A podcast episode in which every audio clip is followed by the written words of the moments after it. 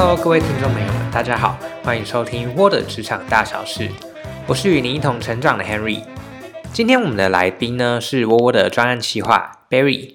因为 Barry 其实之前在呃百货公司的通路这边有蛮丰富的一个管理经验，呃，台湾呢，其实，在百货公司这边的话，在通路行销这一块也算是呃非常大的一块市场。那我们今天就想请呃 Barry 来跟我们大家分享一下他在百货通路这边的一些经验。Hello，大家好。呃，Barry 之前是有在百货公司工作过嘛？你那时候的工作性质算比较像是什么啊？就是是百货公司的厂商嘛？对，然后主要的话，我们那时候是美食街食品的，然后还有冷冻的专柜这样子。对，食品跟冷冻的专柜，就是我们下去百货公司，可能地下的那个美食街，就是某一个某一个品牌的的柜，然后你是负责管理的这样。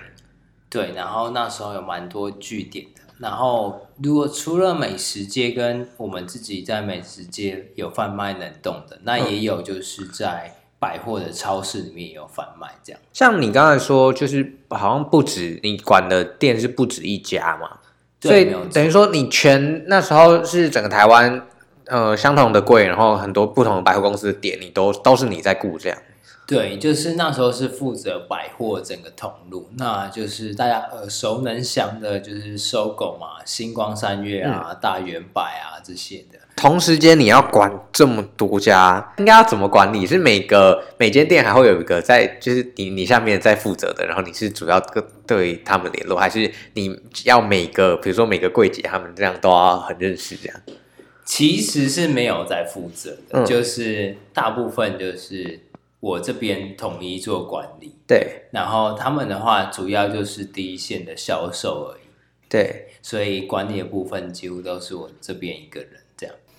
里面的话就发生蛮多有趣的事情，嗯、就例如可能会有同行就是觉得你生意太好啊，就跑去检举你啊，或是有还会有这种事情，对，会有，嗯、然后或者是会有一些劳资上的纠纷，然后或者是。有有，之前还有遇过很扯的，就是请了第一线的销售人员，然后他假装自己是业务或者是督导的职责，再去请下一个销售人员。对，你说他用自己的名义去请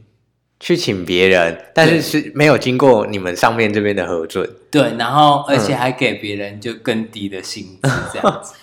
对，蛮有趣的。可是他他怎么他怎么给呃等于说哦他他一个然后再请下再请另外一个来替他就是他他就不上班了然后赚那中间的的价差。对没有错 他就躺在家里。太聪明了吧？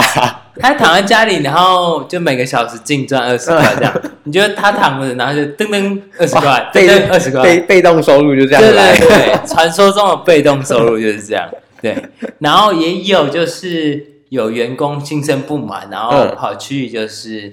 就是有劳工局，然后做就是劳检，然后就最后发现我们全部都符合法规，然后反而是查到别间就是一样是美食街百货公司的别间，所以他他来老检的话，我就是每就是反正我就是整层楼全部都检查这样。呃，那一次是整栋，嗯、所以是影响到哦，整个百货公司全部都检查，对，很影响到很多很多人。第、嗯、可能他一来，可能冲第一个就是会是。他投诉的柜位，然后再开始就是分别去做检查，这样、哦、对。然后很幸运的是，我完全没什么事情。对。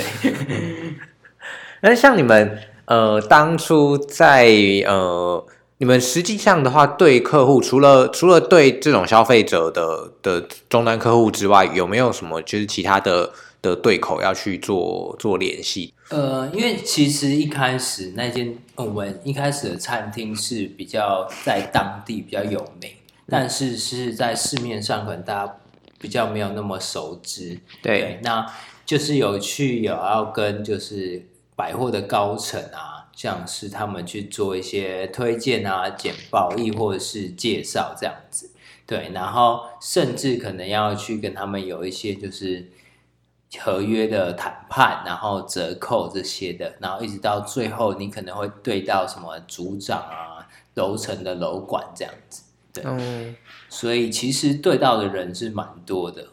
我之前听你讲说有，呃，就是你有在这份工作，其实也有跟一些就是日本的的，可能会跟一些日本人有做往来，是什么样的机缘会会跟日本人有接触？